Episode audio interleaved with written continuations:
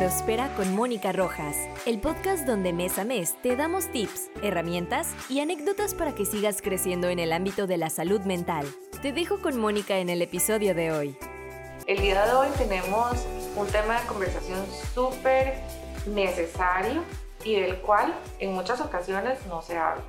Así que vamos a desarrollar el día de hoy con nuestra invitada el tema de lo que no se dice de la maternidad. Así que bienvenida Beatriz Durán. Ella es psicóloga, psicopedagoga y especialista en estimulación temprana.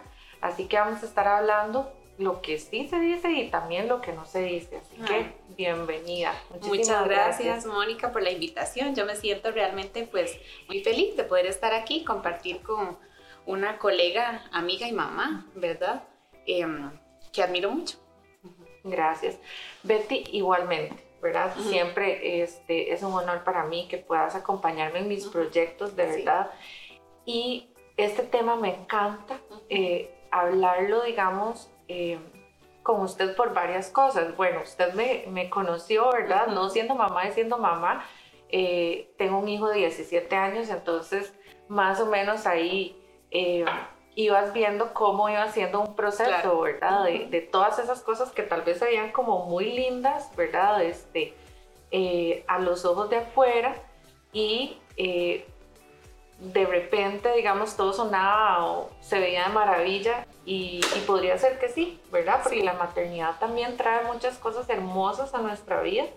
Eh, por ejemplo, yo fui mamá muy joven, ¿verdad? Entonces, para mí era, eh, tenía como toda esa energía y, y, el ir aprendiendo como con mi hijo todas esas etapas tan bonitas de, de las por las cuales él iba pasando. Eh, te comentaba también eh, antes de empezar a grabar que para mí en el embarazo este, yo tenía como una memoria excepcional, por así decirlo. Entonces, todo lo que estaba estudiando en la universidad se me, o sea, me lo aprendía así como de manera como nunca automática. exacto. Y yo decía, wow, qué bonita esta etapa, ¿verdad? El embarazo, el sentir el bebé, el que está creciendo, todos esos cambios, digamos, o, que uno siente a nivel emocional y cómo puede uno amar a alguien tan incondicionalmente. Claro. ¿Verdad? Entonces, eso es maravilloso. Sí, claro. Para mí la maternidad es, es un tema cargado de luz, ¿verdad?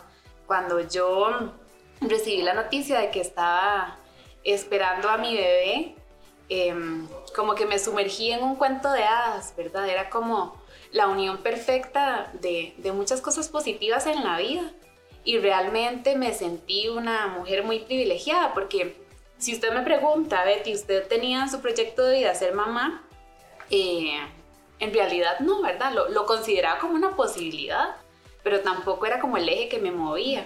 Sin embargo, tuve el privilegio de convertirme en mamá y así es como lo describo, ¿verdad? Como una etapa llena de mucha luz, de mucha bendición, em, que, que trae bendiciones a mi vida y que además estoy 100% segura de que los bebés vienen a este mundo a dar mucha luz, no solo a sus papás, sino a la familia extendida, ¿verdad? Llámese los abuelitos, los tíos, Em, y la sociedad. Así, así lo veo, ¿verdad? Los, los, los, bebés de verdad que son seres de luz que vienen a, a iluminar el mundo en el que, en el que los acoge. Sí. sí, totalmente. Y también eso que decías que tal vez no era como algo como que lo veías, ¿verdad? En, en tu vida en algún momento, sin embargo llega. Y también qué importante es que la sociedad y la familia respete a las personas que también no tienen como como ese objetivo, digamos, en su vida, ¿verdad? Por una u otra razón. Claro. Porque a veces la sociedad también como que nos impone en que usted tiene que realizarse eh, y para poderlo hacer tiene que ser mamá y no necesariamente, a pesar de todas esas cosas tan bonitas que, que, trae, pues cada quien lleva su, su propio camino y también hay que respetarlo. Así es, así es, creo que eh, ser mamá es un proyecto de vida, así tal cual lo dijiste, Moni, ¿verdad? Es un proyecto de vida y por lo tanto las parejas, las familias y las mujeres en particular tenemos el, derecho de decidir si queremos ese, ese, proyecto para nuestra vida o si no lo queremos. Y creo que la sociedad ha dado un, un, giro, ¿verdad? En esta parte, cada vez como que es más tolerante y eh, pero siempre hay ese comentario en la familia, ¿verdad? En las reuniones familiares de, este, y ustedes, primero es cuando se casan, después cuando vienen los hijos, y cuando ya uno tiene el primero, cuando viene el segundo. Sí, sí. Entonces sí hay muchos mandatos eh, sociales, pero creo que mm, por dicha, ¿verdad? Cada vez es más respetado el tema de que la maternidad es una elección. Y contame, digamos, ¿qué es todo eso que no se dice de la maternidad? En tu caso, y cómo eso a hoy sigue permeando, digamos, tu vida, ¿verdad? Porque es un cambio radical. O sea, antes uno podía como ir al baño tranquilo, dormir tranquilo, y de un pronto a otro es como un movidón de piso, claro. hermoso y todo, pero es adaptarse a esta nueva realidad. Bueno, mi experiencia yo la podría dividir eh, específicamente en los primeros, digamos, momentos o meses en los que me convertí en mamá, como en dos momentos Em, esenciales y retadores para mí, ¿verdad? Claramente el primer momento del parto eh, y las primeras horas después del parto. Y el segundo gran reto que yo creo que en mi memoria es el más abrumador, es ese momento donde, bueno, yo que soy mamá trabajadora, ¿verdad? Eh, tengo que reincorporarme a todo aquello que, que Beatriz mujer estaba acostumbrada a hacer, que bueno, vos que me conoces sabes que eran muchas cosas, son muchas cosas todavía. Entonces, eh, ¿cómo reincorporarme a hacer todo eso que yo amo? Porque de verdad que cada cosa que yo amo le pongo como mucha pasión, en mucha entrega, mucho, mucho esfuerzo. ¿Cómo seguir con ese estilo de vida que, que me había costado mucho y que yo había trabajado mucho en construir? Y ahora a la par de mi, de mi gran amor, ¿verdad? Que, que es mi hijo. Y cómo hacer ese balance entre ser una buena mamá y no descuidarme. Entonces creo que el reto más grande para mí, ¿verdad? No quiere decir que para todas las mujeres sea igual, pero por lo menos para mí, que soy una mamá trabajadora, em, fue retomar mi vida con David. que es mi hijo, David, así se llama. Y también, digamos, el reincorporarte a, a nivel laboral y, em, digamos, también este proceso que tal vez yo sí quería mencionar, el tema de la lactancia. Claro. Eh, hace muchos años, este, tal vez hace como 10, fui como a una charla que daba la Universidad de Costa Rica sobre el tema de la lactancia y me llamó mucho la atención, a pesar de que ya mi hijo, ¿verdad? En ese tiempo tenía 7 años, este, y fui para adquirir conocimiento en relación al tema sí. y me llamaba poderosamente la atención que tal vez a veces hablaban mucho como de, de la importancia de la leche materna. Yo sé que sí, ¿verdad? Pero también he atendido a muchas mujeres que no han podido por alguna u otra razón, ya sea a nivel fisiológico o psicológico, el poder darle eh, pecho a sus hijos y también a veces eso crea una sensación como de frustración. Entonces, creo que hay que hacer lo mejor que, se puede con lo que se tiene en el momento. Así es. Y, de ahí tener una realidad y, formar conexión con nuestros hijos también en, en otros momentos, ¿verdad? Yo me acuerdo que para mí el tema de, del dar pecho era como sagrado. Yo tenía que irme al cuarto, tenía que colocarme todas las almohadas y, y, ver, digamos, a mi hijo tener ese contacto visual. Y yo le daba como cariños, ¿verdad? Y estaba ahí como con él, eh, como en ese tiempo eh, de nosotros, ¿verdad? Claro, al inicio fue un poco doloroso, claro. porque costaba demasiado y había que hacer muchas técnicas como tomar de higos, de manzanilla, eh, poner zanahoria rallada en el congelador y después ponerlo. Entonces era eh, un, momento hermoso, pero un momento también doloroso, claro. en el que también nuestro cuerpo se está acomodando. Entonces lo importante también es que las personas que están pasando por esto puedan tener como esas redes de apoyo, quien sea, ¿verdad? Que puedan tener como herramientas para poder mejorar un poquito, digamos, como este dolor físico que se puede tener y, y, que también es parte de lo que no se dice, porque se dice lo bonito de, de, dar pecho, lo bonito, digamos, de, de, que el chico empiece a, o el bebé. Ese contacto de la, con la mamá, ¿verdad? Pero después vienen los cólicos, vienen los dolores, entonces estar también preparados a esto. con una buena disposición, ¿verdad? Porque ¿qué va a pasar? Va a pasar, pero el cómo recibamos todo esto es lo que va a hacer la diferencia. Y yo lo resumiría con esas, con esas palabras tal cual lo dijiste, Moni, ¿verdad? Ser, convertirse en mamá duele y es un dolor físico y emocional. Y no quita que el que yo sea consciente de que esto me está doliendo en mi cuerpo y en mi alma y en mi mente, ¿verdad? No quita que, que, yo siga amando a mi hijo y que siga siendo un momento lleno de luz. Pero esto es de lo que poco compartimos, ¿verdad? Que hay toda una transformación física que duele, como la lactancia, que es un tema muy doloroso, de mucho esfuerzo, que se logra así, pero hay que mm, sudarla, como decimos, ¿verdad? Y también hay un dolor emocional, porque mm, hay un ser humano que depende 100% de mí, eh, y eso me asusta. Eh, y, cuando las cosas no van bien con el tema de la lactancia, eh, estamos poniendo en juego el desarrollo de este bebé, ¿verdad? Yo creo que una de las grandes cargas que yo sentía eh, era necesito hacer esto porque esto va a repercutir directamente en el desarrollo de mi hijo, necesito cumplir con, con las cosas que él necesita. Eh, y me daba mucho miedo no ser una persona suficientemente competente para poderle ayudar a mi hijo a sobrevivir en este mundo, ¿verdad? Y eso me lleva un poco como a saltar un poco a la tercera etapa, que creo que es la, la crianza, ¿verdad? Que es la que estoy ahorita. Pero de, de las cosas más difíciles que hay en, la, en, en el mundo de ser mamá. Eh, pero sí, este, este, este dolor físico y emocional es una de las cosas que no estamos acostumbradas a, a comunicar. Yo no sé la razón, ¿verdad?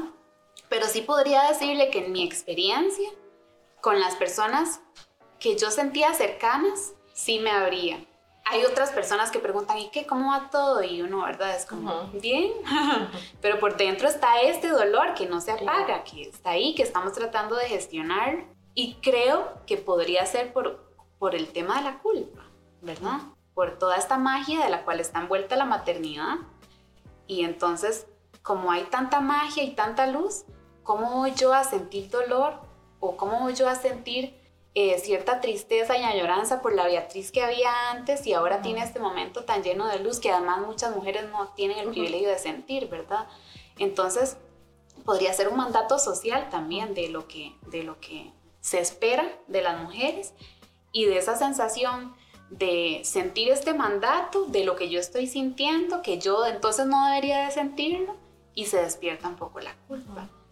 Sí, y más que todo también cuando tenemos personas a nuestro alrededor, mamás, que se han seguido el mandato que dice la sociedad o la creencia de que la mamá es mamá y nos tenemos que olvidar de nosotros, de nuestro amor propio, de nuestro autocuidado, del que ya no podemos recargar, ¿verdad? O hacer depósitos emocionales para nosotras, como irnos a hacer el pelo o las uñas o ir a hacer ejercicio.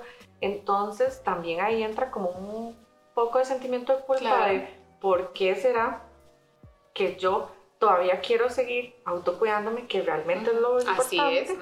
Este, porque si yo no tengo mi vaso de agua lleno, yo no puedo darle al otro lo que yo no tengo para mí. Así es. Eh, pero tal vez las otras personas piensan que hay, es un sacrificio ser mamá, entonces yo dejo todo de lado. El gimnasio, el hacerme el pelo, las uñas, entonces siempre hay una justificación para eh, no hacer otras cosas que antes sí pero que la sociedad dice que eso es lo que está bien. Entonces nos confundimos y decimos, ¿por qué yo sí quiero ¿verdad? ir a tomar café con mis amigas? Porque yo sí quiero hacer ejercicio y puedo dejar a mi hijo o mi hija un ratito, digamos, con el cuidado de una persona responsable en mi red de apoyo y hacer cosas que de verdad nos genere como esa satisfacción y esa energía que también necesitamos, porque primero somos personas antes que otra. Eh, otro, digamos, etiqueta que tengamos, somos personas. Y de ahí también le vamos enseñando a nuestros hijos, porque una cosa es el decir y otra cosa es el hacer, y entre más pequeños mucho mejor,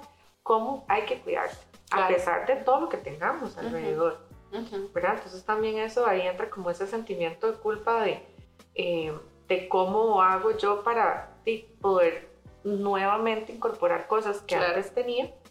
Lo que pasa es que hacerlo con paciencia, ¿verdad? No podemos hacerlo de, un pronto a otro, entonces también a veces eso puede generar una frustración, aparte de las creencias que la sociedad nos dice, el no poder hacer el todo, el, el ya, ¿verdad? De inmediato, también nos genera como, como esa sensación de frustración. sí, totalmente. Pero lo dijiste muy bien, yo creo que es así paciencia y yo le añadiría respeto, ¿verdad?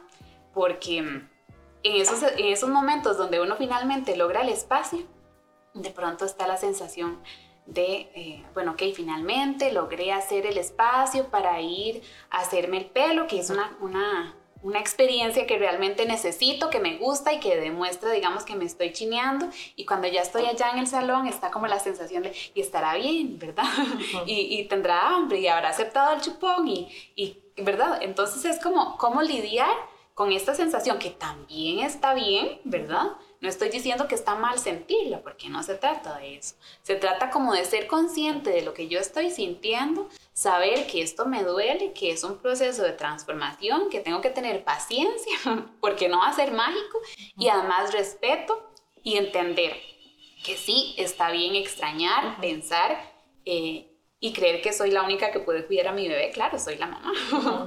y ir avanzando poquito a poco, ¿verdad? Decir, bueno, y aprovechar el momento presente. Bueno, si ya estoy aquí y todas las estrellas se alinearon para que mi bebé estuviera siendo cuidado por alguien de mi confianza, eh, llámese el papá, la abuelita, la cuidadora, una amiga, eh, y yo estoy aquí en esta experiencia de hacerme el pelo, entonces lo voy a disfrutar.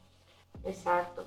Y es tener esa, como eso presente, de que como nuestro cuerpo también sufre esa transformación, de que poco a poco eh, vamos ensanchando caderas, el bebé se va acomodando, va creciendo la pancita, ya después de que no lo tenemos, vamos igual reduciendo o las caderas, la pancita se va reduciendo, ya vamos como eh, optando ya digamos como que vamos entrando ya de nuevo a nuestra ropa, entonces se acomodó también se va haciendo, digamos, como a nivel mental. Así es, ay, qué bonito ejemplo, me encanta. Es como, como irnos adaptando Así es. poco a poco. Lo que pasa es que siempre, eh, o, más bien ahora, queremos todo como ya, como ya, rapidísimo y, y, no es como que nos, no es algo, digamos, que, que se pueda hacer así, sino que es vivir el proceso y disfrutar. Así es. Con cada de sus etapas. Y algo muy importante, esos... Eh, por más embarazos que se vayan a tener, todo momento es único. Entonces disfrutar y agradecer de lo que se tiene en ese momento. Así es. Y ver las cosas positivas y lo que no. Eh, ir buscando la ayuda también, si es que ocupamos la ayuda de alguien, o ir teniendo esa conciencia de que hay que estar viviendo en el presente conscientemente y no como en automático, porque después el tiempo se pasa y también viene un sentimiento de culpa o remordimiento porque no lo disfruté por estar con esta actitud, por estar, entonces, ¿qué necesidad es de, del, del, ser conscientes de que cada etapa trae sus propias circunstancias y que de todo aprendemos Vivir el momento presente. Y ahora que decías lo que, o hacías referencia a cómo el cuerpo de una mujer embarazada se transforma y que es muy... Eh, fácil, ¿verdad? Ese cambio para el mundo porque es lo esperable, ¿verdad? Si usted está embarazada, claramente su pancita va a ir creciendo. La mujer que lo vive sabe que ese momento em, llega, em, va a llegar y la pancita crece y crece y crece, em, pero también es un golpe emocional, ¿verdad? Porque eh, su cuerpo se transforma y hay que adaptar como la percepción propia que se tiene del propio esquema corporal, ¿verdad? Que si antes yo podía hacer X actividad, ahora me resulta un poco complicada y, y necesito ayuda para esto. Em, y que así como el cuerpo físico se, se transforma, también cambia nuestro cerebro, ¿verdad? Por una cuestión biológica. Claro, la mente y el cuerpo tienen que acomodarse para recibir este nuevo ser. Y esto hace que este, nos volvamos alerta, porque todo tiene un sentido, ¿verdad? Eh, una de las cosas que cambia mucho a nivel del cerebro es la amígdala, ¿verdad? Que se hace más grande o se hace más activa, ¿verdad? Eh, la amígdala está em, en nuestro cerebro y es como el sistema de alerta que está preparada para que nosotros nos protejamos. Y tiene todo el sentido porque, claro, ahora nuestro cuerpo tiene que estar más alerta para poder atender mi vida y la vida de un ser más. Ahora, eso también conlleva una serie de, de de reacciones emocionales que podrían ser un poco, eh, ¿cuál podría ser la palabra? Como como desproporcionadas incluso, ¿verdad?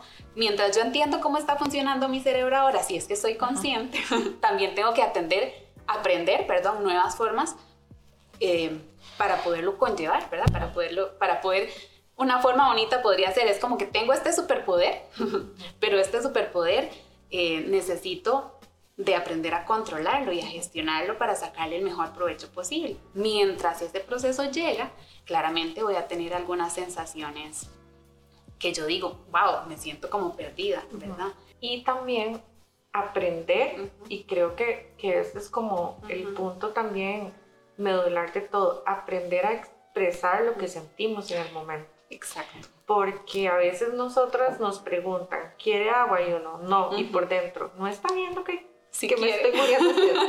Entonces, aprender a decirlo, porque las personas que están alrededor quieren hacerlo mejor, apoyarnos, pero si no les decimos que ocupamos, este, de no van a, como a colaborarnos en eso, nos vamos a sentir no vistas, no escuchadas, porque tras de todo, tal vez, digamos, ya el centro de atención se vuelve más el bebé y en esa vulnerabilidad emocional en la que estamos también eso nos afecta, ¿verdad? Entonces, el que aprendamos a expresar lo que sentimos en el momento. Me siento cansada, me siento triste, está bien, ¿verdad? Por todos estos cambios que también mencionabas que se genera. Pero qué importante es el que nosotros expresemos, digamos, qué ocupamos y cómo nos estamos sintiendo eh, porque también hay un cambio, no solamente en nosotras, primeramente, pero también en el alrededor de esas personas y eh, también ese niño que sale de un lugar donde no tenía ni que llorar como ahora, ¿verdad? Eh, y que todo se le estaba dando, entonces es un cambio para todos. Entonces, qué necesidad también de poder expresar claro. y ir adaptándonos también a que ese bebé está incorporado ya en nuestra vida y cómo tenemos que que seguir haciendo las compras, seguir estudiando, seguir trabajando, seguir tomando café con las amigas, seguir eh, yendo al gimnasio eh, con un bebé. O sea, hay que adaptarse. Ya sé si se lleva, ya sé si alguien lo cuida, pero esa es la necesidad. Sí, esa es la necesidad.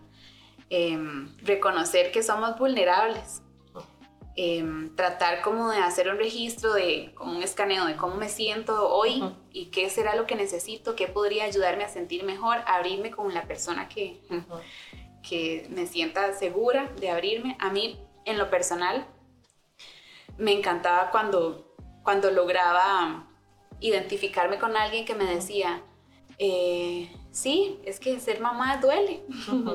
sí, es que ser mamá asusta.